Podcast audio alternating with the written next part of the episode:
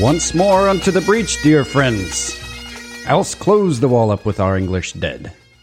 Uh, good morning again, ladies and gentlemen, boys and girls, to another excited, though re- pre recorded episode of the Personal Wealth Coach with Jake and Jeff McClure. McClure.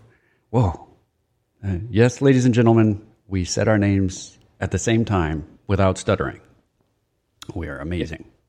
Takes a lot of practice to do that. Yeah. Um, this is a pre recorded episode, so we're not going to be taking either phone calls or emails during the program. But if you would like to ask a question for next week, uh, we're also going to be recording that program. So our email addresses are jeff at tpwc.com or tango papa whiskey charlie, the personal wealth coach.com or jake at tpwc.com. And now we have some disclosures that we need to do. Would you like to start? Well, I guess I could start by saying that the personal wealth coach is a registered investment advisor, registered with the United States Securities and Exchange Commission, which neither approves nor disapproves of what we say or do, and would gladly, grad, gladly disapprove if they had the chance. And the message will self destruct in, in 47 seconds. Could be. And uh, that we are not giving investment advice on this radio program. This is information only, and it is in, information is very different from investment advice. And that investment advice is for individuals based on their specific circumstances, goals, objectives, and so on. Whereas general information, which is what we give on this radio program, is designed to generally educate you, and that's what it's for. And it applies should apply to just about everybody. Let's see, what else do we need to disclose? We don't pay for the radio program radio program doesn't pay us. We do advertise on the radio station uh, for the program. Let's see, anything else we need to do? Oh, yes, the information we give on this program has been obtained from sources we deem, I love to use that word, to be reliable, but we make no warranty or guarantee as his accuracy or completeness. Nice. We deem our accuracy and completeness to be pretty good, but we're not guaranteeing it or warranting it we're deeming but not warranting yeah. or guaranteeing. So if you can figure out the difference between deem, warranty, and guarantee, then you'll know but, what we do and don't do. We right. could say performance is no guarantee of future returns. Past performance is no guarantee of future returns. It's true. That's one of the best disclosures out there, I think, uh, when it comes right down to it. If you can't say that and mean it, then you shouldn't be in this business. The market does different things at different times. But let's talk about what the market did this week. We don't have the end of week stuff because we're doing the pre recording on Thursday, but we have a lot of information. Well, the market's definitely up this week. Uh, as it continues to rise at an inordinate rate of speed, the uh, the stocks on Thursday, as we're advertising this show, starting to slide a little bit after the Dow busted through twenty nine thousand and got everybody all excited. But still, for the week, it's up. Uh, let me check the numbers on that to make sure I'm exactly right here. Yeah, and these aren't the final numbers, obviously. So we're on the fly. And it takes a second for this to come up here where I can look at it. But the markets, uh, there was an interesting article about the about the stock market that I read, where the average price to earnings ratio for the top 20 stocks in the S&P 500 are now uh, is now 83. Wow. What does that mean? It means it would take 83 years of current earnings to pay back the stock value, which is a tad overpriced in my estimation and a lot of a lot of other people's estimations, but not in the estimation of the people putting more money into the market. Yes, as I suspected, here's we're looking at this on Thursday now. This is not Friday. The market is actually down 0.88% for the week. Mm-hmm. And it's because right now, middle of, of or early afternoon on Thursday, uh, the S and P 500 is down about 3.6 percent. Mm-hmm. And why? That's a good question. It's a really good question. Uh, we hit a round number on the Dow. That's that's a probably the best answer on the behavior side. For some reason, people like round numbers or dislike them. Well, the Wall Street Journal is saying something that I think is very that we've been predicting for some time, and we could be seeing the beginning of it right now. The um, technology firms, the top, there's about 10 technology firms uh, that have led the S&P 500 up and have gradually become 25 over 25% of the value of the S&P 500. And they started falling after the Dow Industrials hit 29,000. Now, is there any reason that the technology firms are worth less now than they were yesterday? No, nothing that anybody can point out anyway. But the point is, more people, people are buying it. That's why. Well, people looked at the Dow and saw 29,000 and said, "Whoa, that's high." Wait a minute. Let me look at the stocks I've been buying. Whoa, they're high. One of the things that's happened regarding the market is firms like Robinhood and deep discount uh, trading firms where stock trades are officially officially free. They're not actually free. You think they are, though. Yeah, the, pay, the payments are coming from inside it somewhere. They are seeing overwhelming volume as amateur investors do lots and lots and lots of buying and selling. Uh, and it is it is really overwhelming the number of people who've never been in the market before, who have very little experience in the market, who are buying about 10 stocks and running the price up. As long as it was going up, it continued to go up. But there has to be, there's always a point when this happens, when the last buyer makes a buy and a few sellers start selling and there's nobody to buy what they're selling. So the price goes down a little bit and people see the price going down and therefore they stampede off in the other direction. Yes. There's a re- really simple concept that, that we use a lot when and the reason why a stock is going up is because people are buying it. Uh, if that's the reason why it's going up, then all it takes is for the stock to start dropping. They're buying it because it's going up. All it takes is it for, for it to not go up, to go the other way, and that's the reason why people will sell it, which is the opposite of what you're supposed to do in the market, but that's what drives these things and it's there's no really big earth-shaking economic news came out today. 881,000 Americans applied for unemployment benefits last week. Mm-hmm. That's less than a million. That means the economy is not doing as bad. It's not a good sign because historically it's normally been around 200,000 a week, and 881,000 American supply, but it's better than the 1 million that we've seen recently. So good news is bad news in this particular case when it comes to the market. Right. And so the, the number of people collecting unemployment benefits from uh, the regular state programs. Now, you got to bear with us on this because regular state programs aren't all the state programs. Uh, that's 13.3 million people. However, if we combine uh, all folks that are receiving assistance from state and federal programs uh, for unemployment, that's 29 million.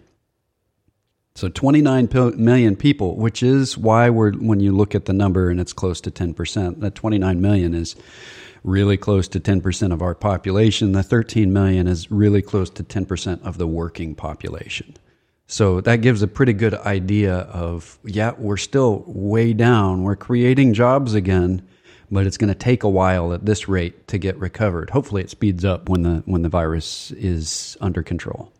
Another element that might be affecting the buying and selling is the Senate, Senate Majority Leader Mitch McConnell raised a question Wednesday as to whether lawmakers could reach an agreement on the new spending package before the election, and that really boils down to the fact that a lot of uh, folks out there who've been buying and selling stocks, particularly on Robinhood and places like that, are betting on a big uh, stimulus package coming through, putting a lot of money in people's pockets so they can go out and buy things and seeing the recovery continue.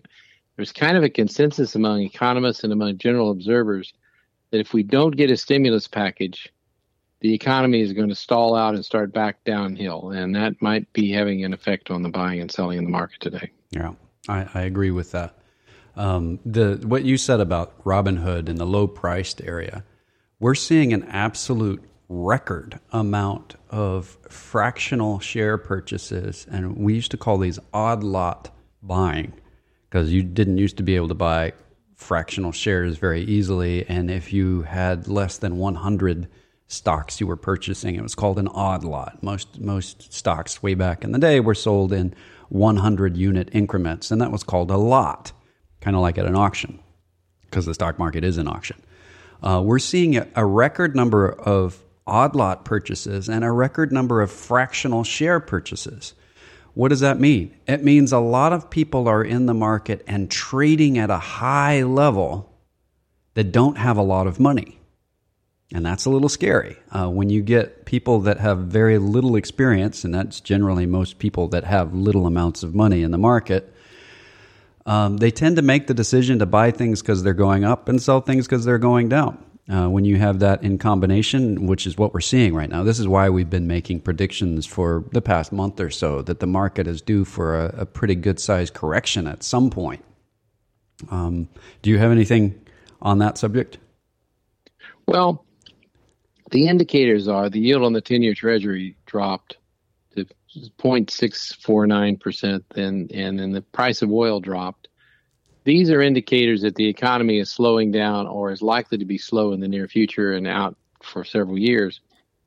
And they have been consistently signaling that the, econo- the economy a year from now will not be as good as it was a year ago.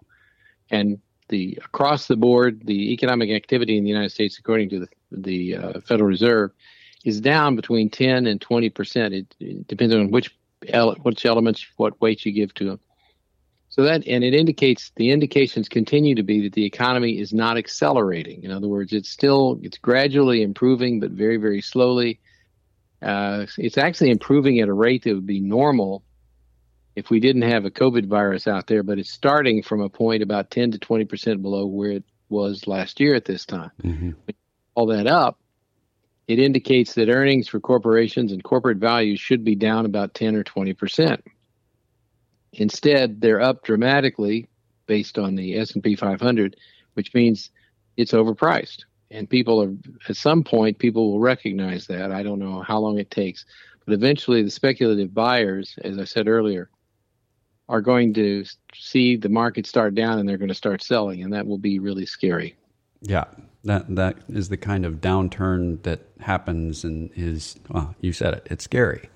Uh, because it doesn't have a real reason if you think about just the earnings or you think about the anything actually happening inside the stock market there's no change from one day to the next in earnings when we have this kind of a, a, a drop that we're expecting and it's just based on the market down and people getting scared that it will go down farther so they sell which causes it to go down farther Is it not that amazing there's an irony here though in the midst of this down market, you realize that some of the worst performing stocks on the market, utilities and manufacturing stocks, are working their way up. Up, up in performance. Up, up in, uh, up in price. Actually, yesterday, yeah.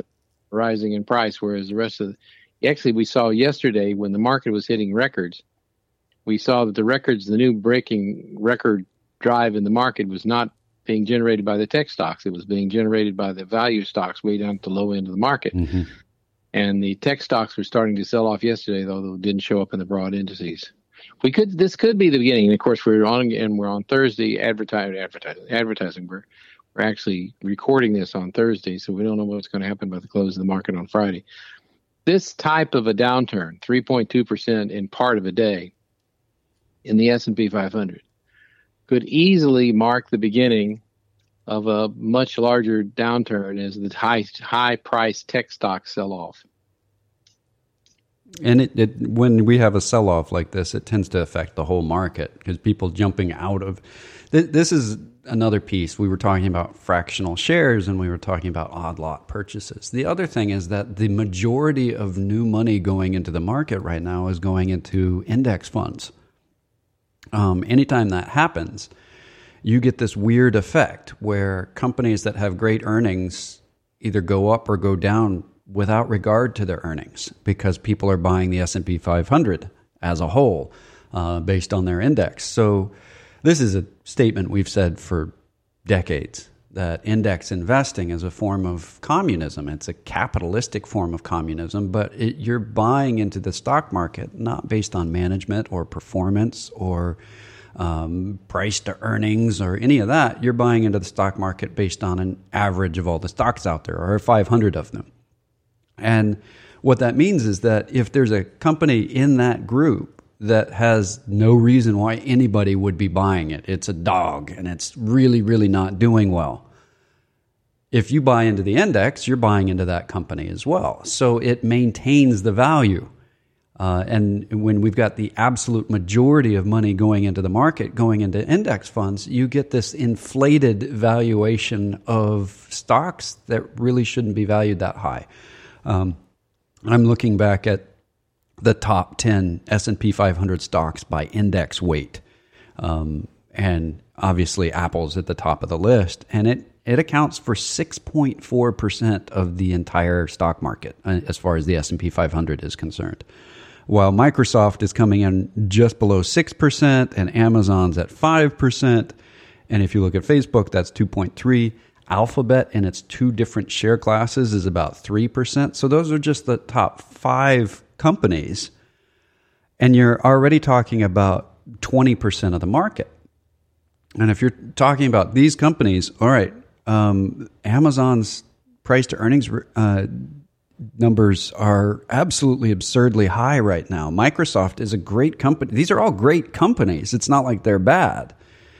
But they, because they have been on the front page a lot during the pandemic and they're kind of a symbol of how to do business when the, when the economy is shut down, people have been buying them without looking at the price. And that's generally not a good idea. Well, some of the people that are buying them, the majority of people, are buying them because they're putting money into an index fund. And that index fund gives a higher weighting to the larger companies. So more money that you, if you put in $50, uh, 20% of it goes to these top five stocks. And the more people that do that, the more those top five stocks become bigger than the rest of the index, and more money gets flowing into them the same way. So, uh, why do I say communism? Um, Marx said this: from each according to need, to each according, or, or from each according to merit, to each according to need. There's no merit based purchase here. It's going according to size, which is what Marx was talking about. If you have a large family, you get paid more, and if you have a smaller family, you get paid less. But that's not a good promoter for profitability. Uh, it's a good promoter for averages, but if everybody does this, if we get 90% of the people putting money into the market into S&P 500 index, we'll have a bunch of companies that should be bankrupt that are still in the S&P 500 because people are still buying them. And that's that's worrisome. Um, and when we see the entire market drop, it will be weighted more heavily in the parts of the market that are that are the biggest right now, just like the parts of the market going up are weighted more heavily there. And this comes back to index investing. So there's a lot of little things going on that are leading to this overpriced euphoria. I think that's a good word for it. And the other thing is, of course, the people who are buying in many cases, they're not looking at earnings. They're not looking at prospects for a year from now. They're simply looking at the price of the stock. Right. And what it did over the last week or last three months or whatever. And they, they're doing it just like people do on futures contracts. They bid them up and down on which way they're going on momentum. And the, when they get to absurd heights where the valuation doesn't make any sense at all, they eventually come back down. But there's some things out there, if you want to read them that way, that make everything look really, really, really impressive. For instance, the U.S. and global factory output picked up very nicely. Uh, we're still down from where we were last year, but there was a very nice rise in the in global factory output, where the uh, purchasing managers index in the United States, for example, was up above 50 again. It's back up to 54. The problem with that is it doesn't take into account. So we got a positive, and, we, and it looks really good, and it's come back up from below zero problem is it does when you see these news reports, it doesn't report that production is still well down from where it was last year. Right. So you see this 54 and you say it's above 50, that's cool, it's growing. We're back in we're back in gear again. No, we still haven't recovered. And the fact that we are no longer all 54 means on the purchasing managers index is we're no longer shrinking. Yeah, we're bigger than we were last month, but it doesn't measure a year ago. It's measuring right now and, and so last month building. Another one that came out that I thought was pretty fascinating is the productivity numbers. I don't know if you saw that productivity and costs for the second quarter. I was looking at it, but I don't have all the numbers right in front of me. Well, what happened is pro- labor productivity increased 10.1%. Now that's annualized. So roughly two and a half percent. In other words, we had labor productivity in the United States increase two and a half percent in one quarter, in the second quarter of 2020, which is incredibly high. It's increasing at, at in other words, in the middle of this downturn, this horrific downturn in the second quarter, where the economy shrunk about 10%. Labor productivity rose two and a half percent. Manufacturing productivity dropped, but the, across the board, labor productivity rose. But if you dig down into the figures, it gets sort of interesting. What it boils down to is companies were vigorously laying off their lower income people. Mm-hmm.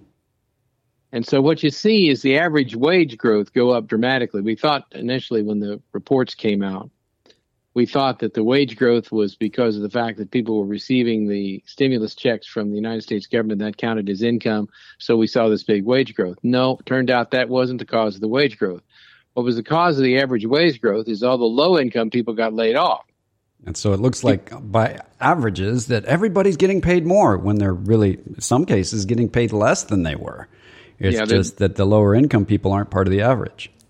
And so the higher income people were left in the packet, but then those same higher income people who in many cases took pay cuts to keep their jobs did a lot more work than the work of the lower income people.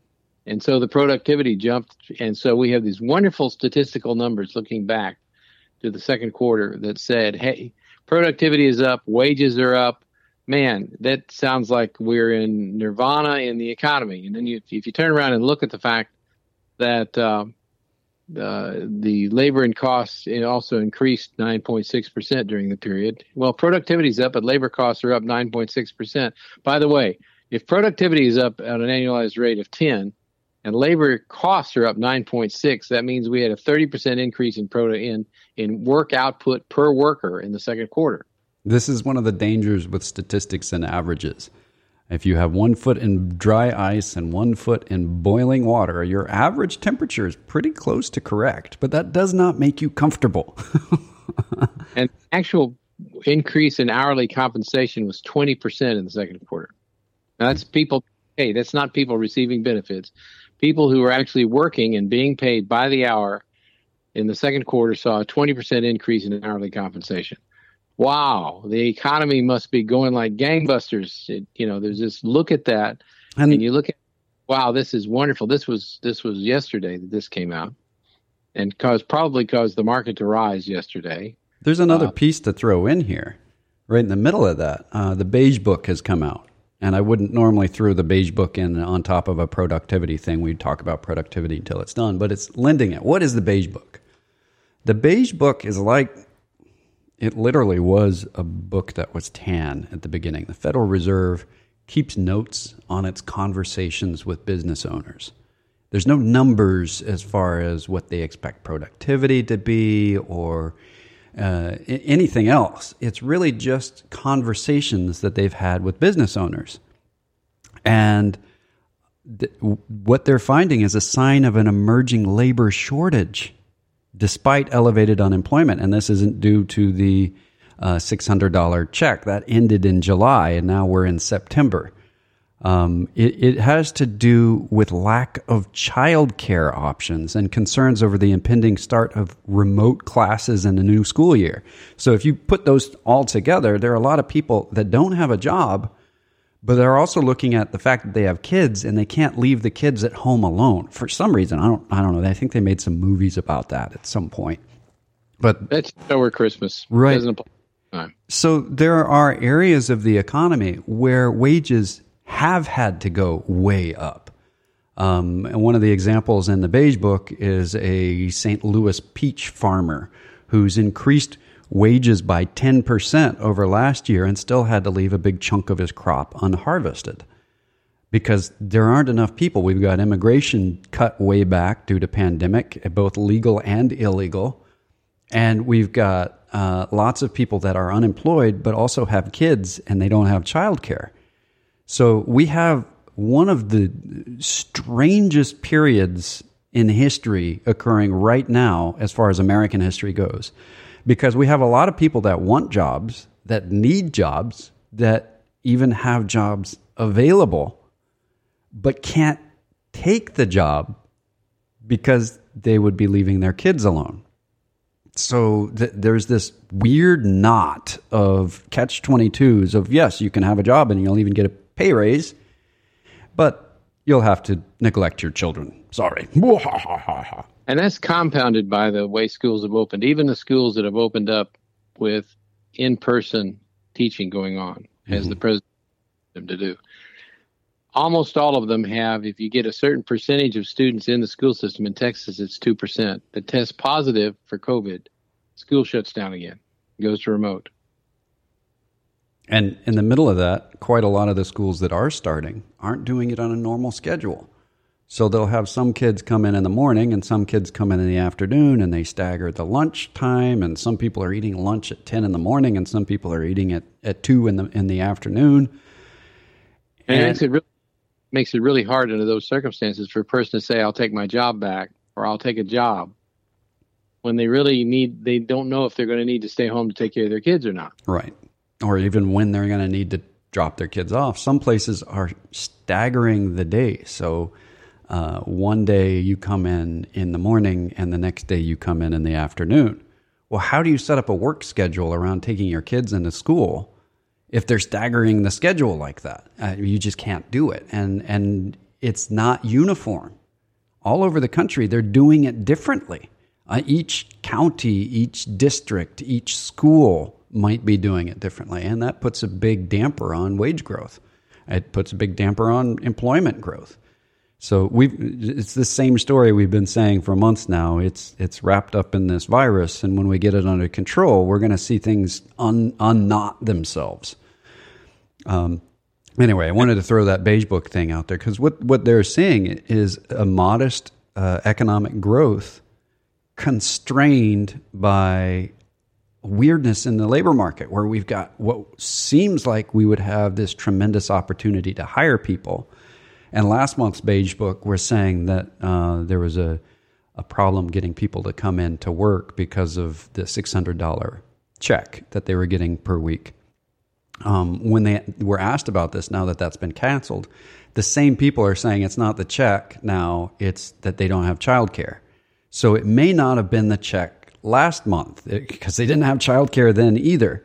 But people were not accepting jobs at the level we expect for multiple reasons. It used to be their pay was higher at home and their kids are at home. Now their pay is not higher at home. It may be non existent, but their kids are still at home. And for some reason, people prioritize their children. It's really weird. um, well, I think it's pretty healthy to prioritize children. The problem is, and I think it's in, in Morningstar had an article that I think is very appropriate. By the way, if you hear a little rumbling in the background, it's mm-hmm. raining tin roof on, on our steel roof very, very hard right now. And on mine at the same time. Uh, anyway, the the problem is that this isn't going to go away till it goes away. Uh, there's an oh, article. Man, you should make predictions like that more often. I well, like it. The headline in Morningstar is slow burn likely until coronavirus vaccines are widely available. In other words, once coronavirus vaccines are widely available to where children are vaccinated, adults are vaccinated, older people are vaccinated, and we have some degree of faith. By the way, it's probably going to take two vaccinations to get immunity. That's what I'm reading now. Until that happens, which will be probably about the middle of next year, things are not going to return to normal. And I think I think there's a lot of people who believe subconsciously or consciously that everything is going to return to normal at some point in the near future. We get a vaccine and everything returns to normal. Uh, what will probably happen, I think, as we go into the fall, late fall, early winter, and the vaccine distribution gets closer, is we're going to see some massive volatility because a lot of the, very frankly, even at the ridiculous price to earnings ratios, people are looking at the, the successes they're seeing in Amazon, in in Walmart online, in in the digital world, and in the transportation world, based on the fact that we have a pandemic going. Right. And as soon as the pandemic becomes under control, the forecasts are going to change, and the forecasts are going to say, well. People are going to stop buying so much from Amazon because they're going to go to the local store to buy things. They're going to stop buying uh, their groceries so much at Walmart because they'll go to the local grocery store to buy things. And so what you'll see is a relative year over year decline in revenues and business one time. Doesn't mean the companies are bad companies, but when people then take a look at the fact that this doesn't go up forever, I think a stock market severe correction is something that we can reasonably expect. Mm-hmm. I agree. Um, one other big piece of news that came out this week. Uh, it's big as in front page Wall Street Journal, big headline. U.S. debt is set to exceed the size of the economy next year. So yep. 2021. This is first the, time War II. Yeah, first time since World War II. That's right. Um, and what does that mean? Well, coming out of World War II, we had a tremendous effort to bring the debt back down. Taxes were raised across the board, and all the way up through the 60s, we had a 90% income tax bracket. Yeah, we had a 90% income tax bracket and limited deductions compared to what we have today. Uh, we had a very progressive tax scheme that more wealthy people paid a lot more taxes than less wealthy people, where we don't have very progressive schemes today. If we're going to eventually get to the point we're out of debt, not out of debt, but bring our debt down to a reasonable level, we'll have to see that again. We'll also see have to see a rapid growth economy, and that's going to be an interesting challenge because we're getting older. We don't have a baby boom coming along. Right. And although the, the numbers for the coronavirus era, we don't know how many people are getting pregnant and about to have kids when they've been stuck at home with nothing else to do. So we'll see about that. I, I don't know. Uh, there's really no way of knowing because everybody's depressed and scared and stuck at home. Um, we'll see. Uh, that that is when people are depressed and scared, they don't have babies. Generally not. Yeah. When they feel optimistic because they've just whipped the world, they tend to want to have babies and and multiply rapidly. Mm-hmm. But I don't think I don't really think we're going to see that happen this time. I, I don't. Yeah, I don't think that we're going to see it because we're not. There's not a defined win here. We're going to have a vaccine that's out for a while, and a lot of people will get it. But there's not going to be a day that we say, "Coronavirus is whipped, mission accomplished." There's a um, there's a very good point in it, though, in that our actual debt service on the national debt is lower than it was than it's been in 10 years or so right now because mm-hmm. of the amazingly low interest rates we have. And you think of that just for a moment and that our debt is extremely high, but our debt service is the lowest it's been in 10 years when it had we had a lot less debt 10 years ago. Well, it's because interest rates are so amazingly low. The problem is, will interest rates stay low forever? The Federal Reserve seems to think, and I certainly agree with them. I'm glad that they think the same thing I'm thinking, that interest rates will remain low, very, very low for the next two or three years. But presuming that the economy picks up speed again, which would generate enough tax revenue to start paying debt off to get us down to the point where we can handle it, interest rates will go up. And if interest rates go up at that point, and these are all ifs, then the cost of maintaining the debt, just paying the interest on it, could become really substantial in the next few years. And this is going to create a problem unless we can get a really massive growth in the economy and raise taxes at the same time, which is entirely possible that we could do this. Uh, it's just it's going to take some very innovative work by somebody in in government to do this because one of the things that we're seeing, and this is this is happening in, in manufacturing, manufacturing is starting to come back. But the hiring is not coming back as fast as the manufacturing output, which means that the trend we saw in the past of automation replacing workers in factories and warehouses and distribution centers is accelerating. We've been saying it's going to accelerate, but we're now seeing the numbers indicate that it is accelerating. Even as output comes back, people will not necessarily get hired. So we're going to have to find some way at the federal level to effectively tax companies that are using automation. And I mean, because right now we tax labor very heavily at the federal level. That's the income tax. Right. But you don't have to pay Social Security. You don't have to pay uh, Medicare. You don't have to pay income tax, and you don't have to pay wages to a robot. That's right. And I mean, the same thing was discovered in in the industrial revolution, and people need a job in order to have income so that they can pay taxes.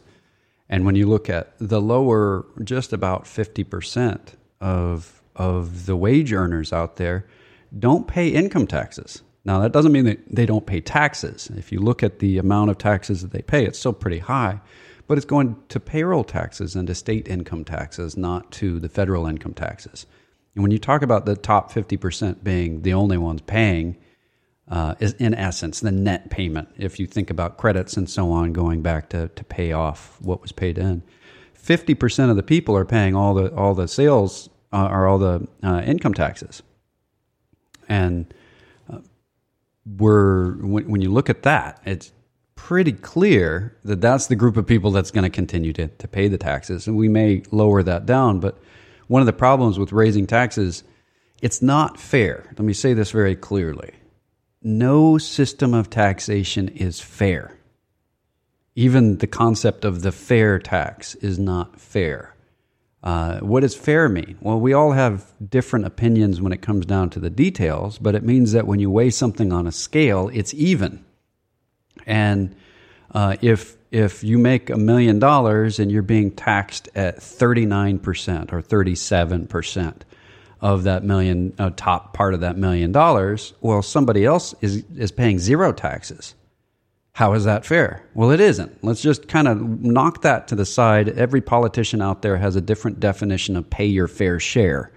Uh, and really, we don't have a shared definition. We don't what I will say is that taxes are not fair, period. If you don't make much money and you have to write a big check to the IRS, that's not fair. If you make a lot of money and you have to pay a disproportionate amount of money to the IRS, that's not fair either. But it's the system that we have. And, and as much as we change it, it hasn't gotten much better or much worse since we've had it. Uh, what we can say going forward easily is that it's likely that taxes will be higher in the future than they are today. We just had a big tax cut right before we had absolutely record setting spending. And at some point, those two don't go together. You can't keep taxes low and, and c- continue to borrow at this rate. This isn't something to worry about this year or next year, but in the years to come, for sure this is going to be a, a big issue. And I don't know how easy it's going to be to argue against a tax increase. It isn't us saying, woohoo, we want to pay more taxes because we don't. We, we both benefited greatly by the tax cut. But when it really comes right back down to how do we pay for what we need to pay for? How do we pay for stimulus plans? How do we pay for small business loans? How do we pay for that stuff at the governmental level? It comes from taxes. And that means at some point, Congress is going to raise taxes. It's not rocket surgery. Doesn't make any difference who gets elected president. Taxes are going to go up. I realize that the current tax law, which is the lowest in the developed countries, we pay the least percentage of federal taxes of any developed country in the in the world right now. The the issue is that, and it's due to expire in four years. I think it is, isn't it? 2025 2025 yeah. is the, is the year when it reverts back to what it was before. Right. So but that's roughly, not on the corporate that's not on the corporate level. It's only on the personal side. Roughly in four and a half years it automatically reverts. And the only reason that it only extended that long is the balanced budget act required them even with all their very artistic maneuvering of the of the ta- of the numbers they couldn't make anything work beyond 2020 2025 without basically bankrupting the federal government on the tax cut. And what we've not seen, and of course, we obviously have had a coronavirus in the middle of this, we have not seen the forecast by some increase in tax revenues for cutting taxes because right. we are on the wrong side of the Laffer curve for that. So what we have is a, is a pretty significant deficit going into the federal government. In fact, record deficits, other than during World War II, as a percentage of GDP right now. And we ran up a trillion dollar deficit before the coronavirus, and then we had to borrow a lot of money to recover from it, or yeah. to work recovering from it. We were on set and talking about in January and February, we were talking about being above a trillion dollar borrowing again, and you tack mm, three trillion plus any other coronavirus uh, goodies on top of that, and then tax something else on there that's a little harder to think about this year. Income tax revenue is based on income. And guess what? There's less income this year. People have made less money. That means less tax revenue. One of the things we can talk about either this hour or next hour is the impact on Social Security. I just read some interesting articles on that, and it's going to be very significant. The not the deferral by that the president has directed uh, will have some effect on Social Security, particularly if somehow I don't know how he would do that. He's reelected and he manages to forgive all the deferral on income tax on on payroll taxes. No, that would that would take an act of Congress. It would have to. I, yeah, given the makeup of Congress, I don't think that's possible. So even if you are getting a deferral right now, by the way, you don't need to spend that money because you're going to have to pay it all back in April. Right. What happens in April is that the deficit, the what is the deficit? If what is payroll tax? Let's just take a step back. If you're working for a corporation or anybody else for that matter, and you get a W two every year, you filled out your W four, you said this is what I want withheld uh, you also have payroll taxes. That's for Social Security and Medicare. Um, in some places, it's Medicaid as well. And it all gets wrapped up into this chunk of money that gets paid by you. Half of it is paid by you, and half of it's paid by your employer. Now, that's to make it feel like you're not paying as much taxes, but from the employer perspective, they're paying it to you and then to the government. Um, the the president's executive order said you don't have to pay that on the employee side. Employers still had to pay their side of it. The employees don't have to pay theirs. That means that the, the paycheck can go up. But starting in April of next year, that has to get paid back, which means they're pulling double the uh, payroll requirement out from the employee side to make up the gap. Uh, so you should, and it's not going to be a lot of money differential. You'll get a little bit more money per paycheck if your employer takes up the offer. And what we're seeing is most employers are not doing it because they don't like the idea of having this deficit. If you get let go this year, they're still on the hook for your payroll tax that you got that you didn't get paid this year. Go ahead. But the federal government is uh, implementing it, and then it would include all the military service personnel in the Fort Hood area. It would include right. the retired, uh, although retired people don't normally pay payroll taxes. Uh, it would include the civilian workers in the area uh, that work for the federal government. I don't know whether the state is going to follow through on that or not. I don't know either. Uh, and when it, when it comes down to it, it's not a significant change to the paycheck. If you notice a difference, I would be surprised. It, it'll be a small bump. And that small bump will be a small depression when it's getting paid back. And if you're an, if you're a private employer, there's a lot of small business owners that listen to this program. Uh, we only have about nine minutes left in the program, but it, it, small business owners are making the decision, saying, "All right, I don't know if I'm going to make it through the year. I've got my employee. If I dock their, if I don't send in the money for their paycheck to Social Security and to Medicare." Instead, I've given it to them. I'm still sending in my side of it.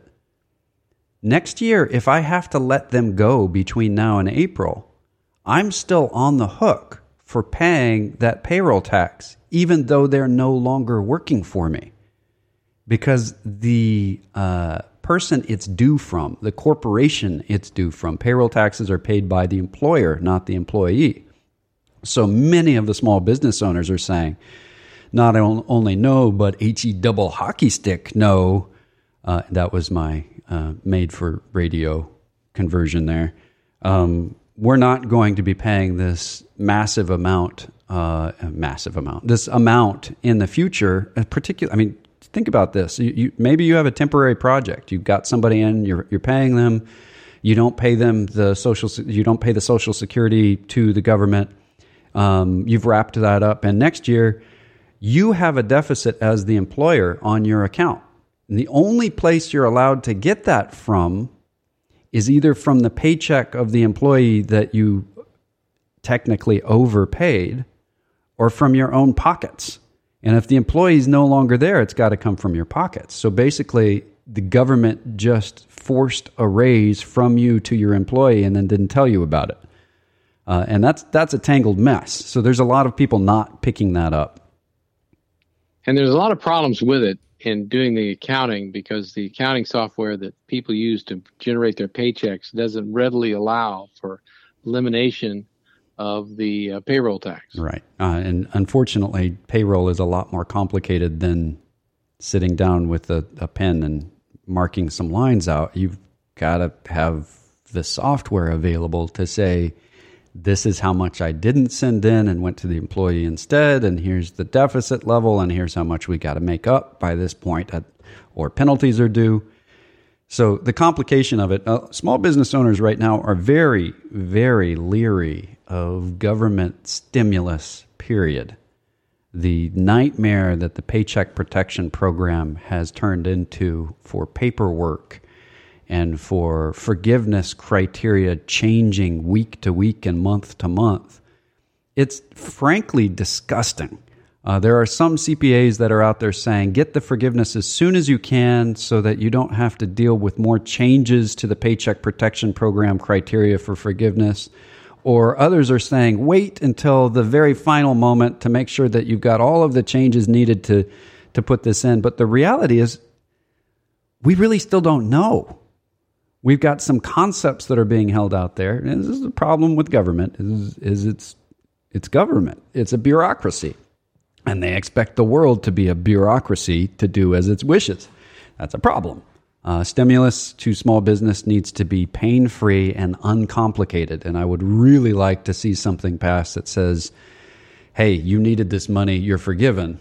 Um, and I realize that there are a lot of people that took the money that didn't need it, but they couldn't have known that they didn't need it when they took it. So it's really easy to look in hindsight and say, you shouldn't have taken this money. You were profitable for the next four months. Well, how do you know you're going to be profitable when a pandemic hits and everything has changed? So that that is my look on on the payroll um, tax from a practical point of view, I, we've had some contact with people about taking money out of their IRAs or taking money out of their Roth IRAs or their 401k if it's available. Uh, and because the waiver of the 10% penalty, the CARES Act, yeah. If you can show you were affected by the uh, by the actual problem, in other words, that 10% that you have to pay that's a penalty for taking money out of your IRA was waived by the CARES Act to the degree that if, if you can show that you were damaged by the coronavirus. Well, I had a person asked me a question if I can show that there was a little damage from the coronavirus, can I take out the full $100,000 without the penalty? Well, there's a couple of problems with that. Number one, $100,000 added income to his added to his income this year would kick him up more than 10% in tax brackets. Yeah. The other thing is the IRS, the vagueness of the of the of the wording in the CARES Act means the IRS can come back and say, if you can show that you lost a thousand dollars, you can take out a thousand dollars, not a hundred thousand dollars. They could easily hit him with the penalty for the extra ninety nine thousand dollars. Yuck. That's that's kind of gross. Uh, and and that's one of those things that uh, basically a lot of things were offered in the CARES Act, and if you need it because your business is failing or you lost a job, uh, there's a lot of reasons to take it, but you need to take your time in making the decision. If you're just trying to get money from the government and you don't really need it, and you're saying, "Hey, the government's just giving it away," know for sure, and, and I realize that the Paycheck Protection Program closed up on August 8th, but there may be other stuff coming out, and certainly this thing about taking money out of your IRAs. Just know that if you are only doing it maybe to speed up some financial goals that you had or uh, increase the uh, or decrease the amount of time to pay off your mortgage or something like that, just know that you may have some extreme hoops to jump through in your taxes to make sure you don't pay a penalty on that. And the hoops may or may not be on fire. Um, just just to complete the picture in your head, thinking of hula hoops. Sideways. Pleasant. No, not not fun. Um, certainly not fun. And we only have about uh, two and a half minutes left this hour. Uh, just to throw. Do you have something you want to use to wrap up? It doesn't count commercials. Uh, commercials are not happening because we don't need to. Not for our recording. Oh. Well, basically, the recovery is poking along and it's, it is leveling off.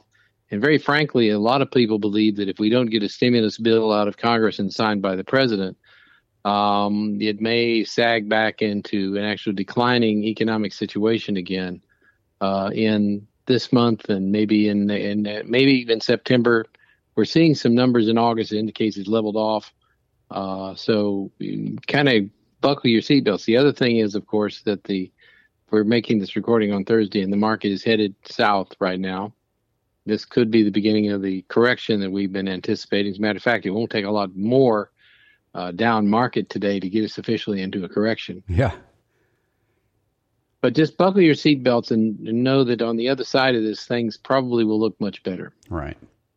So we're about out of time this hour. If you would like to talk to us in person, we actually do give fiduciary in the best interest of the client investment advice from our business, though we give education on the air. Uh, you can reach us and set up an appointment. There's voicemail waiting on the weekend, real live people during the week at locally 254 947 1111. You can reach that same line toll free for those of you that still have landlines. And we're hanging on to this toll free number as long as we can at 1 800 914 7526. That's 800 914 plan. You can also go to our webpage, thepersonalwealthcoach.com or tpwc.com. Uh, we've got newsletters and podcasts. Uh, and the podcasts are from the radio program going back lots of years. The newsletters go back lots of years. See what we were saying before. Uh, you can sign up for our newsletter there. There's a contact form, contact us form there. Uh, you can also email us directly at jeff at tpwc.com or jake at tpwc.com. And we actually read those things. We use them as fodder for the next episode. If you have some ideas on what we should talk about next week, please email it in. Until next hour, this has been the Personal Wealth Coach.